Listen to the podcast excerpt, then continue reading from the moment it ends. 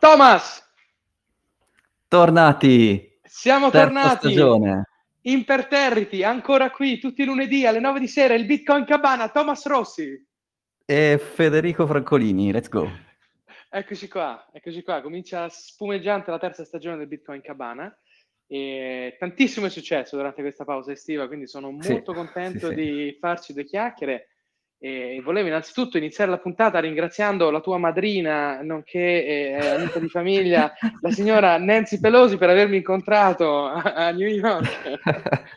Ti manda i suoi più cordiali saluti. Dopo devi dirmi che dritte ti ha dato, cosa, cosa, cos'è che compra, cos'è che vende, che lì ogni cosa che tocca diventa oro, quindi Eh, assolutamente, bisogna- assolutamente, assolutamente, provvederò. Oh, oh, ma guarda che la gente paga per avere i ritorni che lei invece ti dà così in maniera pubblica, lei pubblica le sue posizioni perché è una congresswoman. Cioè, ma deve ti rendi pubblicare conto le alla gente eh, che, che- che- quanta ingratitudine nei eh. confronti, esatto, quanta ingratitudine nei confronti di questa donna che distribuisce ritorni a destra e a manca. Basta seguirla e crederle. Cioè, guarda in Cioè, è India, 80 cosa anni succede? che batte l'S&P 500, non so, eh, lo batterà anche 82 volte, ormai, ormai Esatto, cioè, esatto. cioè, non basta copiare. Esatto, No. esatto. Io capisco perché tu sei amico con lei, cioè, capisco le vuoi Esatto. bene. Esatto.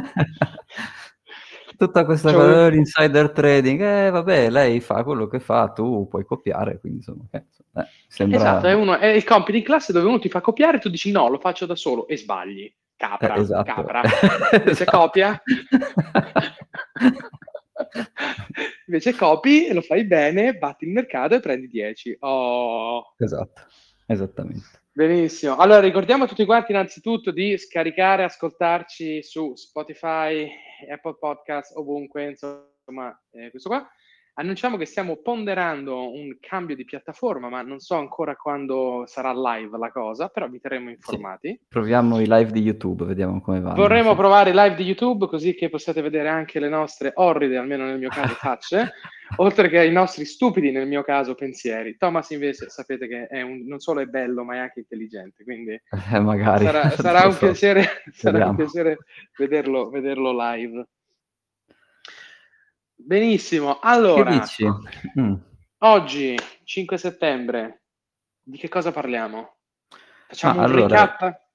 Eh, Sì, io avevo come argomento gli impatti che la guerra e l'inflazione stanno avendo l'una sull'altra, che cosa è causa di cosa, e quindi di conseguenza che cosa vuol dire per i mercati in generale. E in questo discorso le criptovalute sono, se vuoi, quindi sono un- una cosa estremamente, una fetta piccolissima della torta, su questi, come dire, sono dei movimenti macro enormi, eh, di cui, vabbè, magari possiamo anche ragionare su qualche movimento che potrebbero avere le cripto in generale di queste cose, però in realtà sono movimenti, diciamo, macro generali. E poi invece Sì. c'è le news dell'estate che abbiamo fatto un mese di pausa, quindi sono successe cose. Io me ne sono segnate 3-4, magari anche tu hai le tue.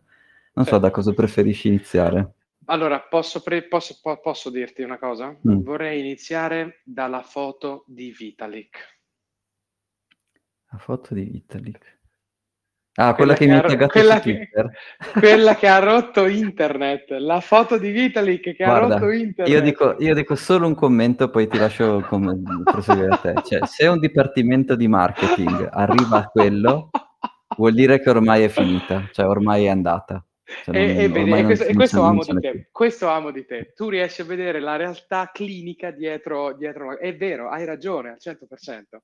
Hai ragione. Eh, aveva fatto morire dalle risate, perché spero che tutti quanti abbiate potuto assistere a questa scena tra il pietoso e il comico di Vitalik che si fa una foto, viene pubblicata, dove sembra avere una virilità eccessiva, non so come de- la definiresti tu, non- una viralità esplosiva, diciamo, molto in evidenza nella foto, che ha letteralmente messo sotto sopra eh, Crypto Twitter, dove non si, è, non si è parlato di altro per, per svariati giorni.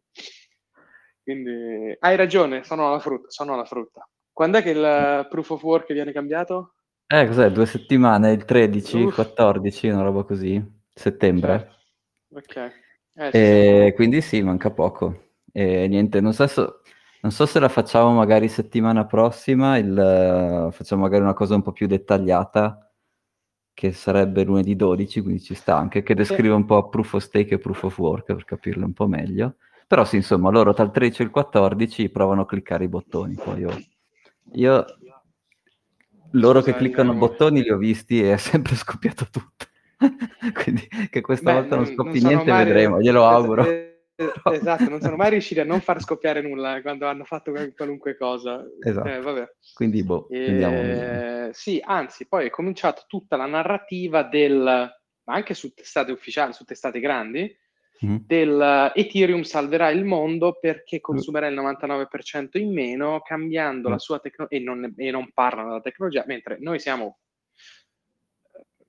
siamo qui a dover raccontare la verità del fatto. Proof of stake non, non ha le stesse qualità di proof of work. Quindi, Ma soprattutto, sì, a, parte questo, a eh. parte questo, nell'analisi che vi farò tra un po', che è proprio di macroeconomia per capire da che parte tirerà il vento, cioè r- risulterà evidente che ci sono alcune cose che hanno senso e alcune cose che invece assolutamente non hanno senso. Quindi anche da quel punto di vista proprio macro di, di commodity oh. e di energia, quella roba lì non, non sta proprio... Cioè, esatto, quindi andiamoci a fare un controargomento a chi nella propria ignoranza vive di, di filoni di pensiero e dice, ah, allora adesso questo è fico, funziona.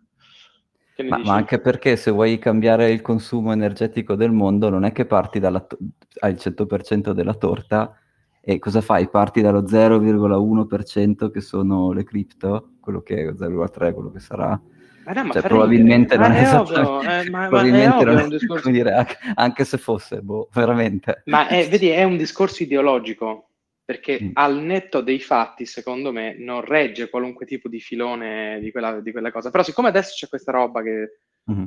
Ethereum passa a proof of stake, quindi sono, si ringalluzziscono tutte queste, tutte queste teorie eh, che... Ecco, che l'ultima proprio... cosa che dirò prima della nostra puntata dedicata è questa. Sì? La dinamica di mercato più potente che io non oserei mai dubitare nel mondo cripto e io non ah, faccio trading, noi non diamo consigli Nancy di Pelosi. No, Nancy Pelosi dà consigli di trading e è meglio che li segui, però ecco, qui oh, invece che io ti direi, e, e, tra l'altro è, è, una regola che segue anche lei, cioè nel mondo cripto sell the news, punto, cioè non c'è, non, non, ha, non, ha, senso stare lì a cercare di, di capire qua, cioè, quando arriva le news tu devi vendere, ormai è già tardi, no? Che è quello esattamente sì. quello che fa la, la signora sì. Nancy. E, sì. e, quindi ecco, questa è la regola generale che io userei. E, e poi insomma ne, ne, discuteremo appunto nella nostra puntata dedicata. Ribattezziamo il cabana amici di Nancy Pelosi, oppure il cabana di Nancy Pelosi, qualcosa del hai visto che ho fatto fare le, le, copertine generate dall'intelligenza artificiale? Ho messo Bitcoin Cabana, Miami Sunset e ci ha fatto la copertina. No, quando l'hai fatto? Fighissimo, l'ho visto quella. Ah, dopo, dopo la condivido. Ne, ne, sono fatte, ne ho, ho un eh, sì, diamine, fatte, sono fatte fare un po', un po di, di copertine lorde, magari aggiungiamo una Nancy qui, lì, vediamo, vediamo cosa esce. Vai, con, no. con, quel software, con, quel software, lì che, che, scrivi la roba e l'intelligenza artificiale. Sì, sì, esatto. Eh, si chiama Dalli. Dal, Dalli. Dalli. Sì, sì. Fighissimo, fighissimo. Bene, bene, bene. Dai, passiamo allora, all'argomento grosso? Vai Poi con l'argomento grosso. News ce ne, sì. sono, ce sono un po'. Sì. Allora, praticamente questa riflessione qui è stata pubblicata, cioè diciamo il filo principale conduttore è stato pubblicato da Credit Suisse e qui vabbè c'è gente che potrebbe iniziare a, a, esatto. toccare ferro, esatto. legno, secondo dove esatto. si prove. Però comunque questo, questo analista qua in realtà è, è, molto bravo, si chiama Zoltan Pozar, ha non so, un dieci anni più di noi, una roba così, è nato nella Germania dell'Est e poi vabbè niente, hedge fund man, adesso eh, lavora a New York e tutto qua, insomma ha fatto la carriera finanziaria, insomma. Comunque molto bravo nelle sue analisi e descrive che cos'erano i principi che permettevano mo- al mondo di funzionare ad un regime di bassa inflazione, quindi tutto ciò che era il pre-2020, diciamo. Okay. Arrotondiamo il fine 2019 al 2020, che dai più o meno. Sì. E poi dice, ok, e quindi in questi anni, questi ultimi due o tre anni, cos'è che cos'è che si è rotto, cos'è che sta cambiando e perché questo regime di bassa inflazione non può più esistere. Sì. E, e, in base a questo poi osserva quindi un allocatore, quindi chi deve depositare delle risorse per fare degli investimenti, quali sono dei filoni eh, ragionevoli eh, che appunto che sono sostenuti da, questi, da queste tendenze di ma- macroeconomiche. Eh, ricordiamo di nuovo, nessun consiglio di investimento, do your own due diligence, bla bla bla. Eh, ah anzi noi perdiamo sempre tutto, perdiamo le chiavi, perdiamo, perdiamo tutto. Il nostro, esatto, non è un esatto. di investimento in nessun modo, non ci sta da sentire. Esatto. Però, insomma, ha fatto un po' di ragionamenti lungo questo, questo suo articolo, secondo me molto, molto interessante. E quindi c'erano tre piloni su cui oh, si basava esatto. questo mondo a bassa vai, inflazione. Vai, quali La, erano? L'immigrazione che negli Stati Uniti, ma anche in Europa, permetteva di tenere gli stipendi bassi, quindi eh, la media degli stipendi è stata stagnante, diciamo dal 2000, nel, nel decennio 2010-2020, sì. e questa era una, una, delle cose che lo permetteva, era appunto il cheap immigrant labor. Poi c'erano sicuramente anche cheap Chinese goods, perché comunque eh, i beni prodotti in Cina molto, costavano molto di meno che produrli qui, poi, poi, poi sì. vediamo. E, e, questo permetteva anche, ad avendo uno stipendio medio che rimane basso, ad aumentare la sua potenza di acquisto perché i beni erano sempre più economici e quindi riusciva a mantenere diciamo, un equilibrio in cui anche se gli stipendi sono stagnant, sono stagnanti, comunque riesci a comprare le cose che, che, che vuoi. E il terzo... diciamo, non salgono, non salgono i salari, non salgono i prezzi, sei sempre lì, tutto funziona. Sì, sì, addirittura appunto con alcune manifatture estremamente economiche prodotte da, che, aveva, che metteva a disposizione la Cina, poteva addirittura quasi essere deflazionario, quindi potevi anche rischiare di comprare di più. E poi diciamo, il terzo pilastro era il gas economico dalla Russia che permetteva all'industria europea, principalmente Germania, ma comunque il gas andava da tutte le parti, di produrre, eh, fare oggetti, come dire, raffinati con un costo di input molto basso e quindi questo dava, permetteva anche questo di, quindi, di mantenere basso il, uh, il, regime di inflazione. E questa cosa qua va analizzata, come dire, questo è il quadro, e va analizzato una, nel contesto si chiama The Trade Theory of Expectation, eh, che praticamente vuol dire che questi blocchi geopoliticamente diversi possono andare d'accordo a fare questi commerci se mm-hmm nel loro orizzonte temporale, quindi la loro expectation, eh, decidono che ci guadagnano di più a collaborare, quindi a fare questi commerci, che non a interrompere e a, a barricarsi. Sì.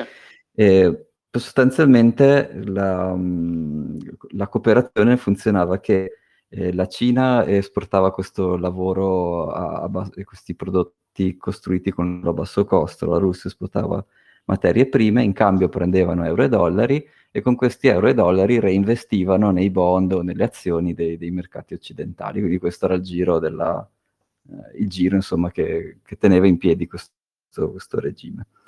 E sì. questo equilibrio qui però chiaramente è basato su, su questo concetto di, di, fiducia in cui io in un certo senso mi fido che se continuo a fare questi trade con te, il, il mio blocco, il mio stato, ne guadagnerà di più in futuro che non se non li faccio.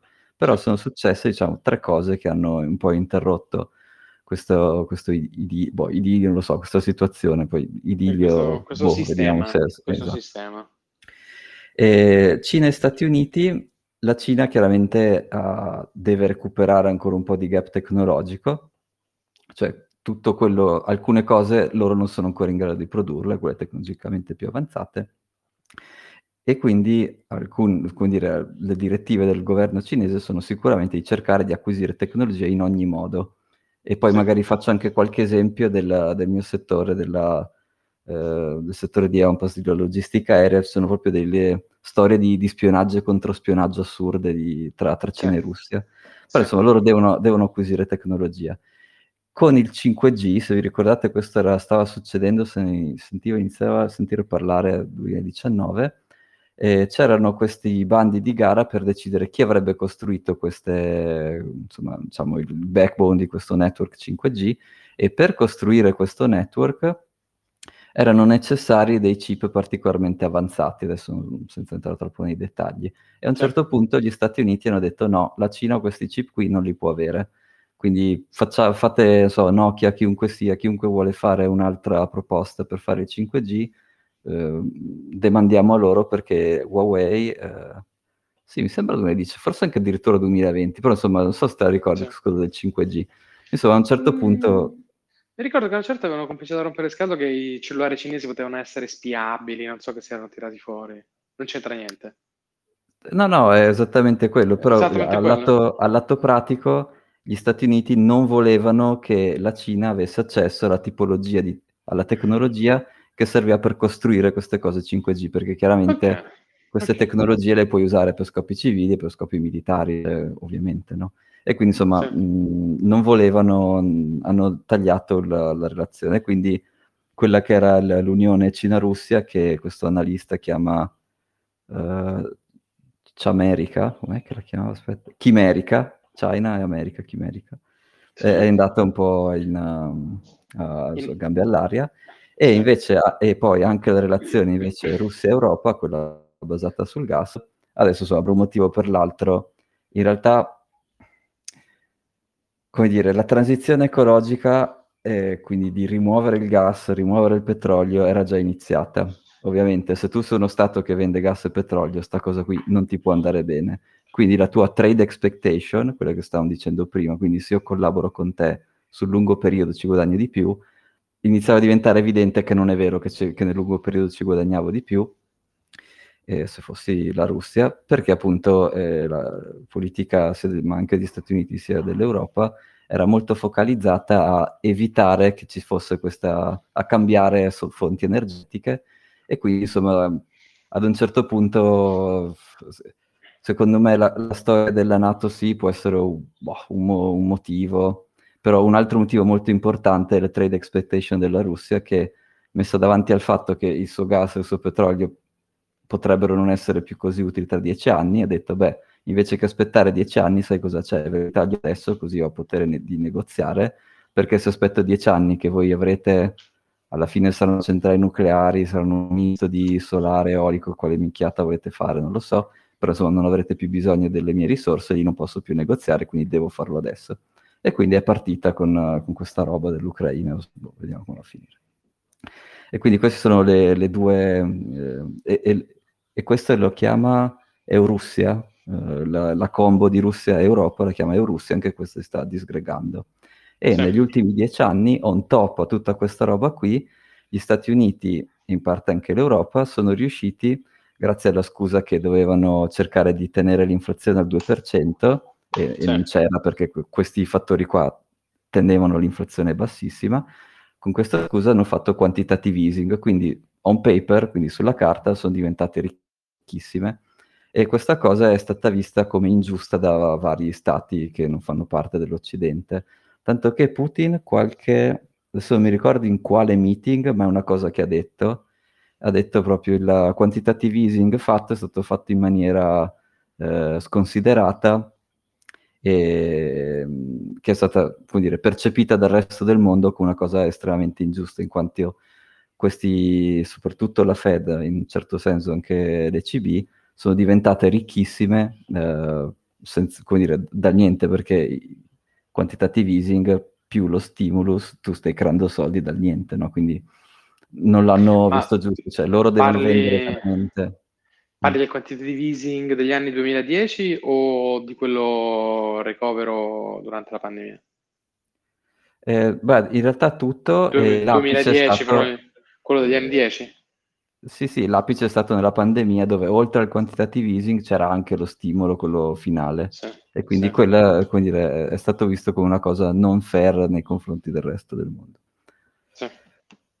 E sostanzialmente questa cosa ha creato una situazione in cui appunto per Russia e Cina è diventato più profittevole o nella loro aspettativa è più profittevole mettere giù, come dire, negoziare a brutto muso e fare quello che si chiama tip set, quindi ehm, se, se, tu provi a punirmi allora ti punisco anch'io, quindi eh, il, il, fatto che io produco il gas è un tuo problema, io lo produco è un tuo problema.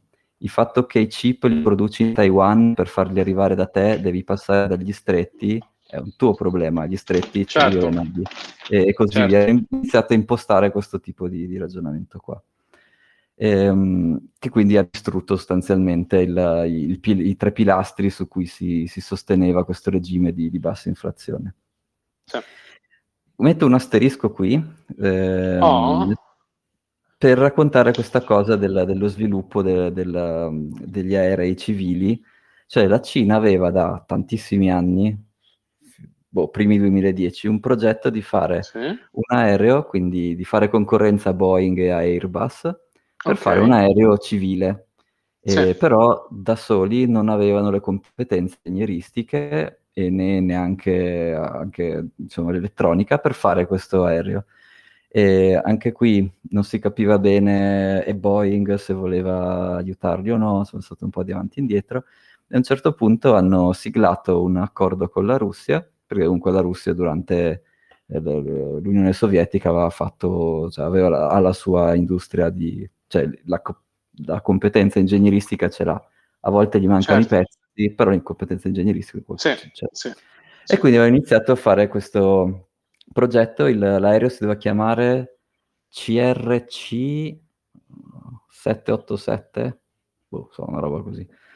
E, ehm, però è stato da, praticamente dal primo anno di collaborazione è stato un disastro, cioè ehm, i russi hanno arrestato ingegneri cinesi che rubavano i loro, i loro blueprint i cinesi hanno arrestato i russi che cercavano di manomettere le, diciamo, gli avanzamenti del progetto di modo che ehm, dovessero chiedere più soldi, uh, mandare più soldi alla Russia. E quindi insomma sì. questo progetto è stato abbandonato sostanzialmente. Adesso forse okay. Airbus eh, aiuterà la Cina, vediamo, a fare questo, questo aereo loro. E però è un esempio che cioè l'alleanza che a volte viene spacciata nei media russa-Cina Boh, sì, cioè sì, c'è perché il nemico è il mio nemico, è il mio amico, certo. però oltre a quello c'è poco, perché appena c'è un minimo di, di collaborazione vera da fare, quindi ad esempio eh, costruire... Questo... l'aereo civile? Eh, esatto, e qui si, come dire, si rubano i segreti a vicenda, si ricattano, cioè, boh, non, so, non, è, boh, non, è, non è, esattamente la, la, fondazione più solida dove costruire un'alleanza. Ecco.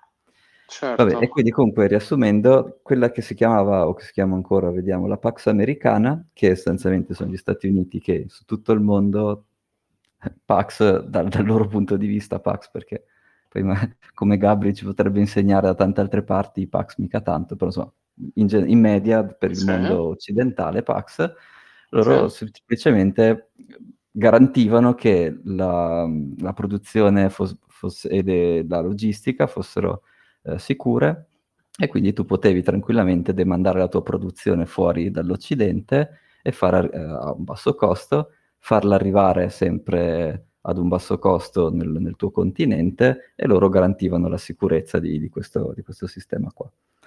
Eh, però chiaramente questa Pax americana era, eh, era fortemente collegata ad avere queste supply chain distribuite e al fatto che ci fossero queste alleanze eh, chimerica e Eurussia che, che, funzionano. Adesso che certo. non funzionano più dovremmo vedere.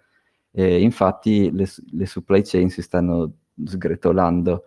Questa mattina ero in una chiamata dove c'era anche eh, Dalmier, che è un produttore di pezzi che fa eh, per, per la Mercedes, sono, fanno di me- metalmeccanica, e sì. loro hanno ancora la produzione in Cina. Eh, però chiaramente eh, dire, il trasporto inizia a costare così tanto che boh, anche per loro sì, ci devono pensare bene. Non è più così ovvio che costruire in Cina adesso sia così più vantaggioso. E, ehm, e sostanzialmente quello che sta succedendo nelle supply chain è quello che, stava, che era successo nel 2008 nella grande fi- crisi finanziaria e sostanzialmente le banche lavoravano con il minimo di liquidità possibile per gestire le loro operazioni. Certo, Era una specie sì. di, di just-in-time finance e eh, quello sì. è, è andato a gambe all'aria, infatti. E, e, quello che sta succedendo adesso nelle supply chain è che tutto quel sistema di just-in-time che sostanzialmente vuol dire io tengo nel mio magazzino il minimo che mi serve per eseguire i miei ordini e cerco di tenere il magazzino più piccolo possibile, anche questo sta saltando gambe all'aria, cioè sono attese lunghissime, sono porti congestionati, ora porti congestionati un po' per volere politico, anche lì, boh, chi lo sa, però comunque il fatto sta che sta saltando, quindi, questa, quindi non solo la produzione non la puoi, non è così ovvio che riesci a farla, ma anche il trasporto non è più così ovvio che riesce a farlo a, a prezzi super contenuti. E, ehm, ecco, come aneddoto, ero in un Twitter Space qualche giorno fa con dei trader di solite grosse banche che fanno trading di, di bond, di insomma, diciamo, ecco, trader istituzionali. E una delle cose di cui erano preoccupati era la, i pirati nel sud-est dell'Asia, perché dicono se la Pax perché? americana si toglie... Ri- risorgono e interrompono le supply chain eh sì. del... Eh sì, quindi tutto ciò che è il canale di Suez, tutto ciò che è il Pacifico, tutto ciò che è andare in Australia, tutta quella roba lì, se non ci sono più eh, la, la, la, Navy americana che va in giro a, che comunque ha delle basi che per proteggere quella cosa lì, se non è più nell'interesse degli Stati Uniti proteggere quelle supply chain lì dal loro punto di vista, poi anche tutte le altre andranno, quindi andranno protette in qualche altro modo. E quindi ehm, ecco anche appunto la, la parte della logistica eh, non, è più, non è più così, non è detto che sarà economico produrre dall'altra parte del mondo.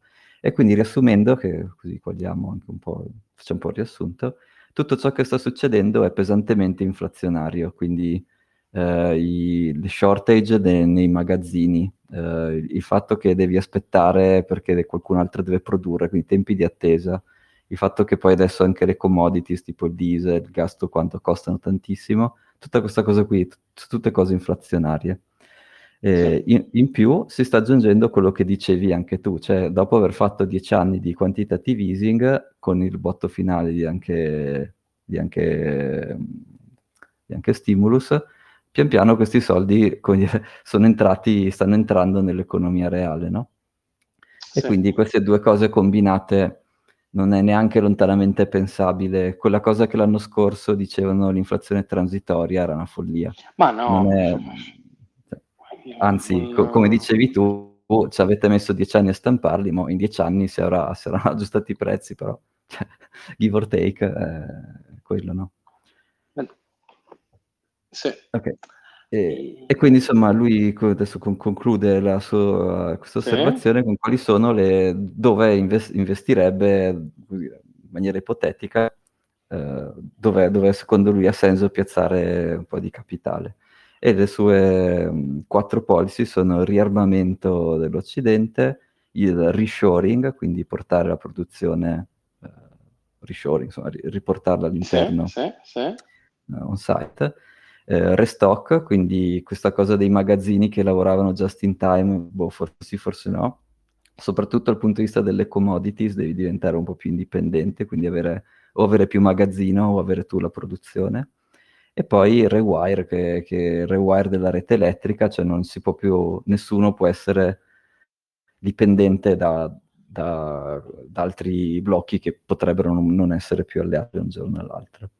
E quindi gli, che inoltre queste sono le aree che gli interessa da investire perché sicuramente vede che i governi spenderanno un sacco in questa direzione qui e mi sembrano tutte abbastanza self, si, si spiegano da sole, no? Ehm, quindi se c'è una tensione di, di, conflitto tu devi riarmare, devi investire di più nella difesa.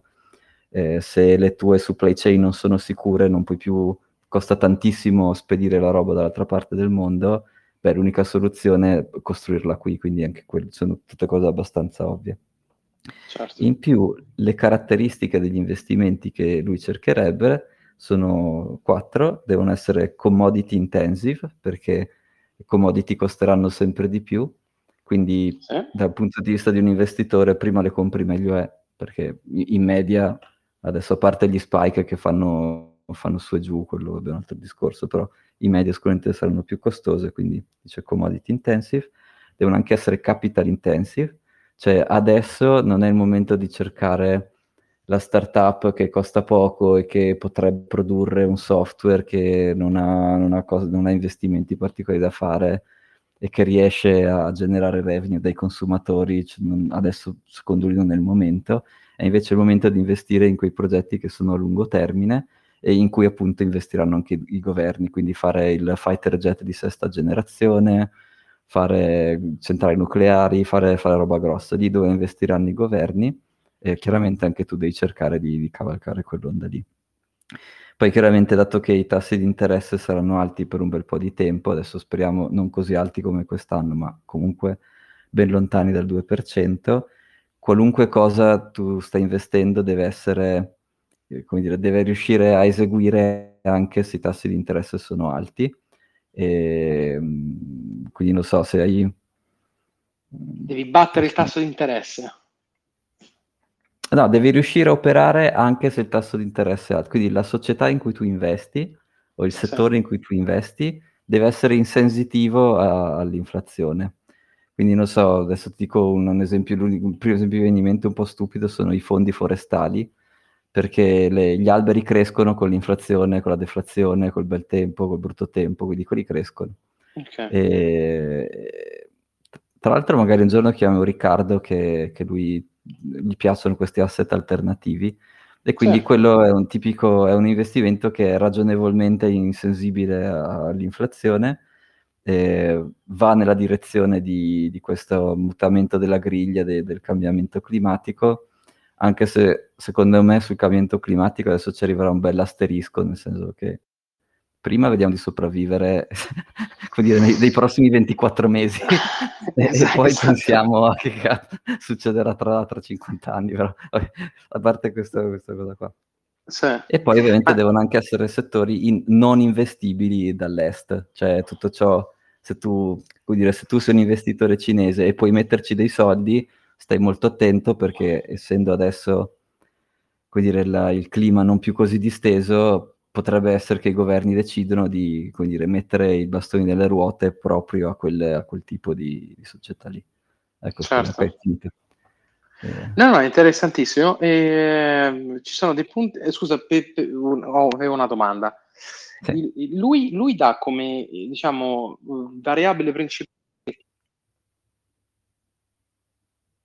Thomas, Adesso sì, ma variabile Pronto? principale. Oh. Pronto, pronto, prova, prova al cambio tra momento inflazionario e momento non inflazionario che c'è stato prima? Cioè, secondo lui è l'inflazione che ha cambiato questo, questo assetto globale, sgretolando... No, no, no. Eh, no è no, un effetto collaterale di altro? È un effetto collaterale delle dinamiche che si sono sgretolate. Ah, cioè, a un certo punto... Sì, sì, sì, a un certo punto... le dinamiche come esatto. effetto collaterale tra le varie c'è, uh, c'è anche questo. È assolutamente condivisibile, è un, un'analisi molto, molto, molto interessante quella, quella che ci hai raccontato, anche perché è palese che è cambiato l'assetto globale. È cambiato l'assetto globale in una direzione che va nel, nel consolidamento e il potenziamento di, di un nuovo assetto infrastrutturale su cui investire sicuramente per me può essere bene, di beneficio. Quindi sì. concordo con la sua visione e naturalmente su asset che sono lontani da quelli che sono i punti nevralgici caldi di questa nuova epoca, che è appunto la Cina, la Russia, settore così. Sì. Uh, che, che, tra l'altro, tra l'altro, di nuovo, in un sistema monetario eh, inflazionistico come il nostro, la creazione di moneta è anche corrispettiva alla creazione del valore.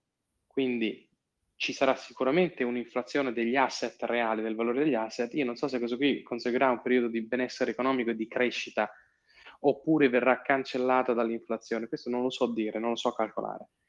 Mm. Eh, però consolidare nuovi sistemi infrastrutturali sull'ottica del, delle politiche che saranno inflazionistiche per i prossimi... Eh, ti ricordi una puntata avevamo fatto, avevamo calcolato? Quanto era raddoppiato il PNL delle banche centrali? Uff, Durante il Covid, ehm era tutta la roba era raddoppiato, mi sembra, o quadruplicato. Oh, minimo, minimo, secondo me anche di Era più, passato sì. da, da 2 trillion a 4 trillion, una roba del genere. Era tipo raddoppiato. Quindi se tu mm, lo ammortizzi, se tu lo ammortizzi su un periodo di investimento normale che è sui 10 anni, vuol dire che ci sarà in media, avevamo detto, guarda, dovrebbe andare a riprendere questa puntata, un 10% di inflazione all'anno. Quindi finché la crescita non supera quei tassi, siamo in, in, in un periodo di semi-recessione, però con i valori degli asset in crescita, fino a che non esplode la bolla, se esplode. Sì. Quindi non, non, non, riesco più a capire dove si andrà a parare su questo tema. Ah, ma ecco, se ti può consolare, anche questi mega trader delle banche più grosse, anche lo dicono, buh, è molto complicato, cioè non è... Ci sono tanti paralleli con uh, periodi storici passati. Però solo di un aspetto. Invece qui ci sono tanti aspetti messi insieme e, e, e ci sono però le, le, poche cose chiare è che tutta questa roba qua è, sono tutte spinte inflazionarie, cioè i, i prezzi non scenderanno, ma, nel, ma, ma, te li sogni che, che, che, si fermeranno, che scenderanno? Assolutamente, questo sono tutti d'accordo. Ma a livello nominale, il fatto che ci sia un periodo di inflazionistico scardina, come, come, l'analisi che hai fatto, dice quello che è stato il periodo di questi, de, degli anni 10, però crea tutta una dinamica di crescita, cioè nel senso, di nuovo, mm-hmm. l'espansione della base monetaria eh, implica anche un'espansione della capacità di creare nuova ricchezza che va a colmare mm-hmm. quella, quella cosa là. Quindi ci sarà ovviamente uno stimolo in tutti quei settori, riportare tutte le produzioni in Occidente, il, il potenziamento militare, questa è roba che, questa è roba che se lo vedi sui manuali di macroeconomia sono le politiche classiche di di, di, crescita economica, perché c'è tutto gli indotti, tutte queste robe qui. Quindi un cambio così significativo di ordine eh, geopolitico può, secondo me, significare, a parte quello che dicono tutti ora, che c'è la crisi alle porte, tra due mesi crolla tutto, però secondo me può significare un decennio di crescita alla luce di quello che va fatto per quella roba lì. Immagina solo anche là il cambiamento energetico, no? Sì, sì, sì, assolutamente. E Diciamo, l'altra conseguenza, che, su cui anche sono tutti abbastanza d'accordo, è che le banche centrali, i tassi di interesse, cioè non so se seguite un po' uh, FinTweet, cioè i, quelli che parlano di finanza su Twitter, sono, c'è una tribù che dice che ci dovrà essere a breve un pivot delle banche centrali che devono smetterla di alzare i tassi di interesse. Questa roba qua assolutamente no. Cioè, assolutamente è appena, no. è appena iniziato okay. a alzare i tassi di interesse. Eh, esatto. E quindi che cosa vuol dire? Magari ci ricolleghiamo un po' anche con Bitcoin, che tutto, tutte quelle che sono le equity, quindi le azioni di, non so, S&P 500, tutto ciò che appunto non ha direttamente a che fare con eserciti, con la, la griglia energetica, con opere infrastrutturali grosse, si vedrà, cioè, incenerire le proprie valutazioni, proprio Aspetta, difficilissimo. Secondo me aumenteranno a livello nominale. Mm. Boh, non lo so, perché non lo so. Eh, però qui, di, qui, di nuovo, qui di nuovo eh, esatto, qui di nuovo siamo nel, nella speculazione, perché poi non abbiamo la, la palla magica, possiamo solo pensare no, insieme a degli scenari. Uno scenario è un aumento dei prezzi nominali con i salari che non seguono proporzionalmente quell'incremento, esatto. come sta succedendo esattamente adesso, che però se tu ci pensi è come tirare la corda, tirare la corda, però bisogna vedere se poi si spezza, perché bisogna vedere se poi veramente gli stipendi rimangono così.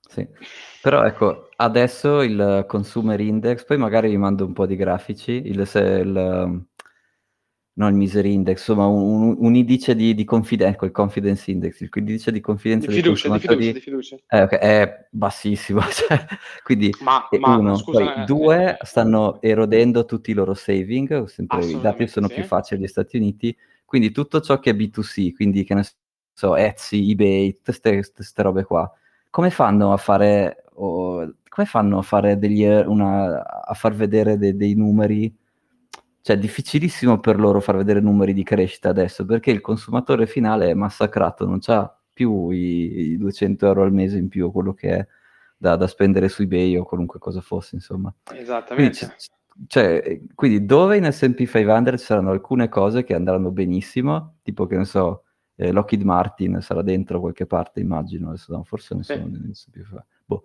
sicuramente, sicuramente. Ma eh, quella roba lì andrà benissimo, no? Cioè, energy, cioè, infrastructure, military, uh, energy, sì. sarà, saranno, saranno i, nuovi, i nuovi Google, uh, Tesla e compagnia degli anni 10. Ecco, tipo Google, Facebook... Cioè, se, se, anche loro se, si devono difendere bene. Sì, mm. secondo me sta... ormai sono industrie consolidate, come dici Ford negli anni 80, sì, magari il boom l'aveva fatto negli anni 60-70 dove tutti compravano l'auto, però stanno lì, una roba che eh, serve. Si, si devono un po' reinventare, no? Perché il modello sì. di advertising, cioè già c'era gente che aveva i dubbi, adesso oltre ai dubbi hanno anche i limiti di budget, quindi certo, certo, cioè, lo spending in advertising, eh, ho letto un report più o meno che mi aveva sorpreso, quindi Quanto se, se sbaglio devo... No, non è sceso di tanto, non ancora almeno, però eh, io non riesco a capire come, come, po- come possa non, non scendere, no? Cioè, mh, uh, ci sono i, i, negozi fisici, mh, co- come fanno, come fanno a scendere? Cioè, eh, come fanno perché, la, perché hai, hai, ragione, hai ragione, hai ragione, però la vera misura reale alla fine è la, la capacità di surplus che ha il consumatore di, di, di andare a spendere se tu ci pensi, nel 2019, anno di mega crisi in Italia, dove tutti eravamo redditi da dieci anni di crisi economica, la gente si diceva che stava con le pezze al culo per terra, tutto quanto, adesso sono passati due anni con una pandemia in mezzo, non uh-huh. sono aumentati i salari, l'inflazione al 10%, non è aumentato, un, è aumentato tutto, quindi stanno ancora più con le pezze al culo del 2019, ma c'è un clima di fiducia perché per altri fattori, sotto alcuni aspetti economici, secondo me in Italia ora. Però a livello reale sono più poveri di quello che erano quando si lamentavano. Vabbè, quello grande classico. grande classico, grande classico. E quindi ti voglio dire, poi la percezione che hanno eh, del, del, budget di surplus eh, per da spendere è anche quella lì un po' relativa. Secondo me oggi hanno meno soldi di prima e quindi investirebbero ancora di meno e quindi ci sarebbero meno soldi per l'advertising, quindi sarebbero meno budget, quindi le società farebbero esatto. peggio e quindi i valori crollerebbero. Ma questa è l'economia classica, ma l'economia classica non funziona non funziona perché è influenzata da mm. altri fattori, come vediamo in questo momento. Quindi io ti dico, secondo Vabbè, me è un Io però un paio di bolle tra... le chiamo. Allora, Vai, Klarna, tutta, tutta, quella roba lì, quella buy now, pay later, quella roba lì è buy now, pay never, cioè quella roba lì non, non può, finché non va a gambe all'aria quella non roba lì non, non è... Bravo, lo sai, lo sai, okay. lo sai esempio, ti posso dire un esempio? Le, le sì. società di gestione elettrica che sostanzialmente mm-hmm. devono pagare in anticipo l'energia e tu la paghi dopo quando ti arriva la bolletta, non hanno il cash flow per stare a galla 30 mesi. Non mi ricordo, c'era, mm-hmm. scusa, 30 sì, giorni. Sì. Non mi ce n'era sì, una sì. in grande nel nord Italia che mi sembra avesse problemi, avevo letto l'articolo, non mi ricordo. Ne hanno salvate un paio in Finlandia, anche uh, Vin Energy, quella, esatto. quella viennese esatto. anche è stata tutta a salvare esatto. e sicuramente esatto. arriveranno quelle italiane, figurati. Quindi i modelli di pagamento dilazionato dovranno essere ripensati perché non ci sarà modo di far stare l'azienda a galla con... L'altro giorno su LinkedIn ho letto per caso uno che si vantava che era riuscito a prendere un contratto a prezzo, a prezzo fisso so, un anno fa, e quindi si vantava, diceva, ah, la mia bolletta non è salita, e ho detto, sì, vabbè, la tua bolletta non è salita, la, la società che ti vende l'elettrico tra un po' scoppia, quindi boh, non so se devo vantarti più tanto. Esatto, esatto, esatto, esatto, esatto, esatto. Eh, sì, quindi vai, prima bolla chiamata, quindi tutti i modelli che hanno i payment delayed. Esatto, quella roba lì non sta, adesso non sta né in cielo né in terra. Oh, sarò contento no, di sbagliarmi. Per ora Pelosi non ci ha investito e quindi io sono forte della, della, del supporto della, della Suprema sì, Trader. Zia Nancy, zia Nancy. Eh, niente, seconda, dai. Seconda bolla? Carrellata... Ah, seconda bolla? Eh, no, vabbè, no, Ethereum, Ethereum tira un, un, inchiodone di quelli. Ethereum non, è, non sarà più ancorato ai mercati dell'energy, quindi non, le commodity, che sarà una cosa che salirà tantissimo, non toccheranno... E non toccheranno, cioè Ethereum non è più collegato al mondo reale, quindi diventa un sistema di voting. Quando, quando il Ci vuole veramente un... Eh, eh, sì, eh, sì. Eh, quindi secondo me purtroppo quella cosa lì non, non sta... Questo collegato al fatto che appunto eh, tutte le criptovalute sono correlate purtroppo a Nasdaq, S&P, più a Nasdaq che S&P 500, ma insomma e soprattutto Nasdaq ha questo rischio di che sono società tecnologiche, quindi poco ancorate diciamo, ai, progetti ingegneristici grossi e che quindi soffriranno perché i tassi di interesse rimarranno sempre alti, l'inflazione mangerà eh, i budget dei, dei, loro clienti, quindi, eh, e quindi secondo me Nasdaq non andrà benissimo e si porterà giù anche tutte le cripto, questo collegato, incrociato al fatto che non c'è più un mercato energetico sottostante, secondo me quella roba tira un inchiodone di quelli finali. Sfe- okay. Spero di sbagliarmi per, per, per, tutti quanti, però come dire, il rischio non è, non è, zero. Tanto che ad oggi, questa curiosità, ci sono dei prediction market, quindi Sì. prediction market è entri e puoi comprare un'opzione se un evento succede o no. E c'è uh, il prediction market del merge di Ethereum che ti chiede il merge di Ethereum succederà entro, non so, il 16 settembre, Ok. entro l'1 ottobre, entro l'1 novembre. E E questa cosa qui non è 100-0, cioè il prediction market sta, ad esempio, sul 16 settembre a un 7 o 6% che non sarà ancora successo. Quindi vuol dire che là fuori c'è qualcuno, o che è un pirla, che può anche essere, oppure che eh, assume che l'8% delle volte l'Ethereum Network scoppierà. E quindi se lui riesce a comprare, se lui riesce a piazzare al 1 diviso 7%, ci guadagnerà. Quindi c'è qualcuno là fuori che, che crede che, che addirittura il merge non succederà proprio. Certo. Poi vabbè, di nuovo, questo prediction market, è il mercato del pesce, vale, vale tutto. Non, non è Eh, che... so, però sai, eh, anche il mercato del pesce dà un'indicazione in un mare in tempesta. Sì. Eh, boh, E quindi insomma c'è ancora qualcuno che, che dubita di, di questa cosa qui. Poi vabbè, so- avrà fatto lui i suoi calcoli. Adesso invece secondo me si sono spesi così tanto che ormai lo fanno. Cioè, a costo di, di- di poi fare un rollback stile Ethereum, lo, lo fanno, il, eh, l'upgrade lo fanno insomma. Certo, certo, certo, certo, certo, Eh, certo. di che altre news io mi ero segnato? Abbiamo già parlato della grande Nancy. E vabbè, eh, se vi ricordate, eh, nell'ultima o penultima puntata della seconda stagione del Bitcoin Cabana, hanno detto: Ma cosa succede? Perché Nancy ha disinvestito da Nvidia Madonna proprio, Madonna proprio dopo che hanno annunciato di, di fare un progetto govern- governativo americano che sostiene i produttori di chip. E questo è un esempio perfetto di sell the news. E al tempo non avevo capito. Ma non Cioè, l'avevamo lei fatto nessuno. news perché poi sapeva che la news dopo era negativa. Infatti è uscito un altro, diciamo, un'altra direttiva del governo americano che dice che i produttori di chip americani non possono vendere alcune tipologie di chip eh, o po- hanno ridotto moltissimo la vendita verso il mercato cinese e quindi in Certo. quel giorno lì sono scese del boh, 13, 14, 15%. E quindi Sì. Nancy Pelosi, zitta zitta, uscendo, si è salvata più 650 mila dollari, così. Eh, lei. Cioè, capito? Grande. Cioè, qualcuno ci ha Grande. commentato sul post, dice, ma è possibile che nessuno vada a vedere, le- faccia un'inchiesta per insider trading? Esatto, Basta, nessuno. non voglio sentire Basta, più parlare di insider trading, bisogna copiarla Esatto. e basta, fine. Esatto. Quando siete dei rosiconi a Cabana, siete un gruppo di ascoltatori rosiconi, quella è più brava di voi? Voi non Sì. capite una mazza di investimenti? La volete stare a sentire per una volta, mannaggia voi? Eh, Oh, esatto. esatto. Eh, no, vabbè, ancora questa era- trading. Ecco. Ma non voglio sentire la parola, basta. Poi invece Esatto. l'altro che, si è fa- che ha fatto parlare di sé anche qui, nel bene, più non so se nel bene o nel male, dipende un po' dal punto di vista, è il nostro caro Sailor. Eh, eh, te lo stavo per dire. Il signor Sailor invece... E niente, allora lui dice che ha la residenza fiscale in Florida, dove c'è cos'è, il 6% mi sembra di tasse su... Sì. Sai che non mi ricordo neanche bene, mi sembra il 6%, boh, insomma, di, di tassa sul reddito. Però Sì. il, lo Stato di Washington DC dice no, tu sei sempre qui e quindi eh, qui non è il 6%, è molto di più e abbiamo calcolato che negli anni in cui hai, insomma, hai barato ci devi insomma 25 milioni e quindi insomma adesso c'è, mh, bisogna capire se veramente è un evasore fiscale o no, di quanto, eh, eccetera, eccetera.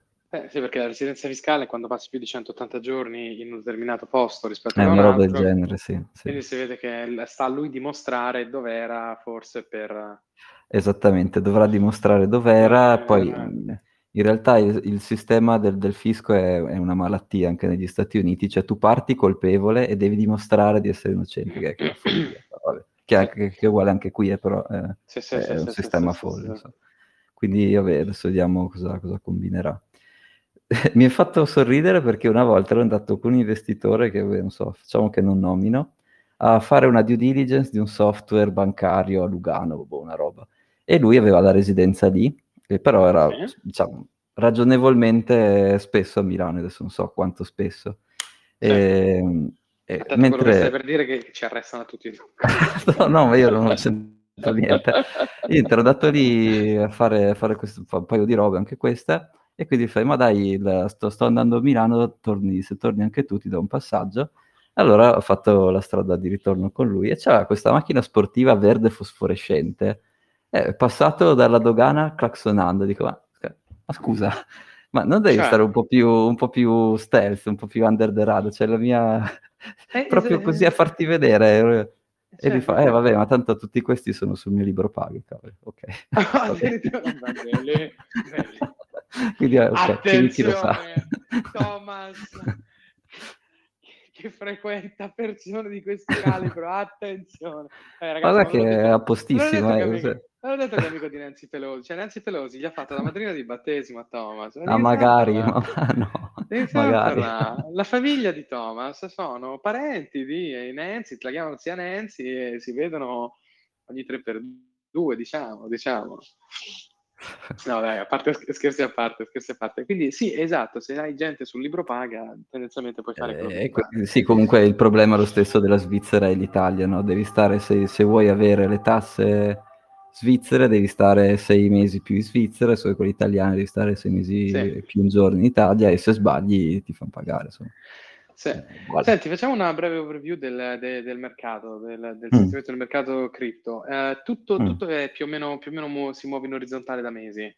Mm, uh, sì. Ehm, ci sono alcune persone molto frustrate da questo nulla si muove. C'è secondo te qualcosa che può scatenare un'inversione di rotta o all'insù o all'ingiù, quello che sia, nei prossime settimane? Nelle prossime settimane. Beh, l'evento più grosso è il, il merge di Ethereum, però secondo me è un sell the news, quindi chi doveva fare trading su quella roba lì l'ha già fatto. Sì, e, e non avrà un'influenza sul resto dei mercati, sì. Sì, anzi, diciamo... se vuoi... Eh. Mercati N- NFT, le shitcoin, cioè dove sono le, le, le asset class classiche? Ma no, tutta quella roba lì sale e scende quando sale e scende oh. Bitcoin e Bitcoin sale e scende quando sale e scende Nasdaq, quindi purtroppo per adesso è sofferenza, sofferenza, sofferenza. E noi abbiamo detto decine di volte che sono correlati perché gli investitori sono quelli in questo momento, perché il esatto, gioco cambierà esatto. quando gli investitori istituzionali entreranno nel gioco. Quello Uno, che ti volevo dire due, è... Mi... Ah, eh, sì, vai, vai, no, vai. E due è la questione energetica, cioè Bitcoin in realtà è strettamente corre- correlato alla griglia energetica e al costo dell'energia. Quindi il fatto che il costo medio dell'energia vada in su e il prezzo di però, Bitcoin vada in giù è una fucking follia, non può, con- però, cioè, non aspetta, può continuare in un... Aspetta, aspetta, hai ragione, però sul lato supply, non sul lato demand. Quindi, mm-hmm. quindi se la domanda è inelastica perché non ci investono, il lato supply può, può salire quanto ti pare, ma fa chiudere i, i miner, non è che fa aumenta la domanda, secondo me. Mm-hmm. Sì, sì, no. sì, sì. Vabbè, scusa, ti ho interrotto. No, no, no, no, figurati, cioè, vedo che si è sgonfiato l'interesse su NFT, però poi dice che il figlio di Briatore a 12 anni è il CEO di una società che fa NFT, quindi vuol dire che ancora, mm. c'è ancora gente che flippa gli NFT, come si dice. Ma allora, sai, sono un oggetto che se tu sei una società B2C, non so, quelle che l'hanno già fatto, cosa c'è? Gucci, sì. Alla fine è un prodotto in più che puoi vendere e ti costa anche poco da fare perché invece che fare la borsa vera fai la fotografia e, cioè, e la vendi, magari ok, non la vendi allo stesso prezzo, però la vendi a un certo sì. prezzo. Quindi mh, come strumento di marketing sono interessanti, come okay. speculazione sono pessimi, no? Cioè non hanno nessuna caratteristica di un oggetto di investimento. Mi dispiace certo. dirlo così. Ecco, si sta sgonfiando anche dico... questa... si sta sgonfiando anche questa bolla, questo interesse, no? come, come, lo fu per ogni, ogni bordata, no? ogni nuova innovazione. Quindi mm-hmm. gli altcoin ormai sono diventati pallosi, nessuno investe più. Gli NFT si sono sgonfiati. C'è qualcosa che bolle all'orizzonte, che ravviverebbe un po' il mercato, che ne so, di qualunque tipo. Mm o hai sentore di qualcosa del genere? Beh, il progetto non, europeo, non... quello grosso che sto facendo, purtroppo usa gli NFT. Ovviamente li usa in maniera funzionale, cioè non c'è nessun valore di speculazione. Sì. Sono solo un modo... Che è il modo al... più nobile, il modo giusto di usarli. Per, perché alcuni brand hanno già fatto degli investimenti, quindi non è che puoi dire non, us- non li usi più. Sì. Però vanno, come dire, sono sono utilizzati come una specie di, di certificato, cioè attaccato esatto. all'NFT non c'è l'oggetto, ma c'è il certificato, che tra l'altro è una oh. cosa che più o meno abbiamo discusso in maniera esatto. simile con Luca oggi prima. Quella cosa lì sicuramente vedrete che l'Unione Europea dirà roba, boh, EBSI, che è la loro blockchain, NFT, bla bla bla. Però sono NFT, come dire, funzionali, cioè hanno una funzione nel brand, quindi che certo. è fare marketing per il brand in, una, in un settore, oppure appunto tenere questi certificati di modo che tu puoi controllare se quello che c'è sul tuo oggetto e quelle pagine web che vedi e il token che hai, puoi vedere se questa cosa è coerente. Eh, però di nuovo, questo non è a zero speculazione, è solo uno strumento che la società usa per fare de- delle sue, dei suoi business process, ma dal punto di vista speculativo non, non, no. Um, beh, ci sono okay. i, i Vulcano Bond in pausa, perché, vabbè, perché si sono un po' spaventati col prezzo di Bitcoin, però se quelli sì. dovessero ripartire, quelli sono una roba grossa, no? sono solo per istituzionali sì. e, quello potrebbe essere una cosa grossa. Poi, cos'è che ho sentito di figo? Perché cioè... ho, sentito, ho, sentito, qualche balordo che diceva, per il mero fatto che ci sta l'inflazione al 10% all'anno per i prossimi 10 anni, il mm. valore degli asset sale, quindi anche il valore di Bitcoin salirà al 10% anno minimo, perché gli si svaluta la, la, la valuta sotto. Vabbè, quello è chiaro, se, se, il dollaro vale sempre di meno, l'euro vale sempre di meno, è eh, chiaro, esatto. quello, vabbè, quello per forza. Eh, o comunque, in realtà però questo discorso di protezione dall'inflazione se lo dici a, un, diciamo, a uno di questi trader un po' raffinati, storce un po' il naso perché dice sni. Bitcoin ha funzionato bene come edge contro il quantitative easing, cioè mentre c'era quantitative easing lui saliva, adesso che c'è quantitative tightening lui scende, quindi e l'inflazione, il quantitative easing può succedere prima dell'inflazione.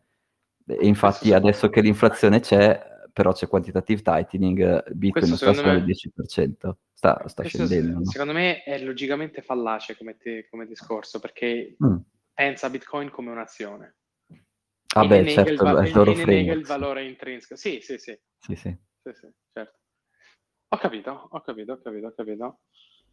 Poi ci sono un po' di protocolli su Bitcoin che permettono di fare le stablecoin e volendo anche gli NFT un po' più facilmente su Lightning sì. Network che ha dei vantaggi, come dire, um, cioè se tu ad esempio vuoi fare un NFT su Bitcoin oggi lo puoi fare, però mandarlo devi avere un wallet apposta, si chiama, non so, Counterparty ad esempio, che è una roba che hanno in pochissimi, non è così diffuso, non ci sono tante società che ci lavorano, mentre invece se tu potessi mandarlo via Lightning, quindi con uh, praticamente istantaneo, con costi di transazione praticamente ridotti a niente, quella cosa lì può, boh, come dire, beh, innanzitutto toglie un sacco di, di terreno sotto i piedi a un sacco di, di, blockchain alternative, quindi vabbè. Sì. Però potenzialmente lì ci sono tante società che stanno costruendo questi wallet Lightning. L'adozione di Lightning va bene, se vedi i bitcoin deployati sono sempre di più, gli utenti attivi sì. sono sempre di più. Quindi da quel punto di vista lì i fondamentali sono rimasti intatti di Lightning, del, del network proprio. Sì, e, sì. e, quello anche può essere una cosa interessante. E, certo. e, poi però i veri, gli altri grossi switch sono se, se, la Fed fa veramente un pivot, quindi se cambia, se smette di fare tightening, allora li vedi tutti gli asset che schizzano verso l'infinito, tra i bitcoin sicuramente, oppure se c'è una qualche risoluzione del, del conflitto con la Russia, anche quello se si mettono d'accordo in qualche modo e dicono vabbè, boh, basta, abbiamo, ci siamo sparati abbastanza, non lo so, e con queste condizioni la chiudiamo qui e quindi tutta questa crisi energetica vi un attimo temporaneamente risolta. Dubito, però boh.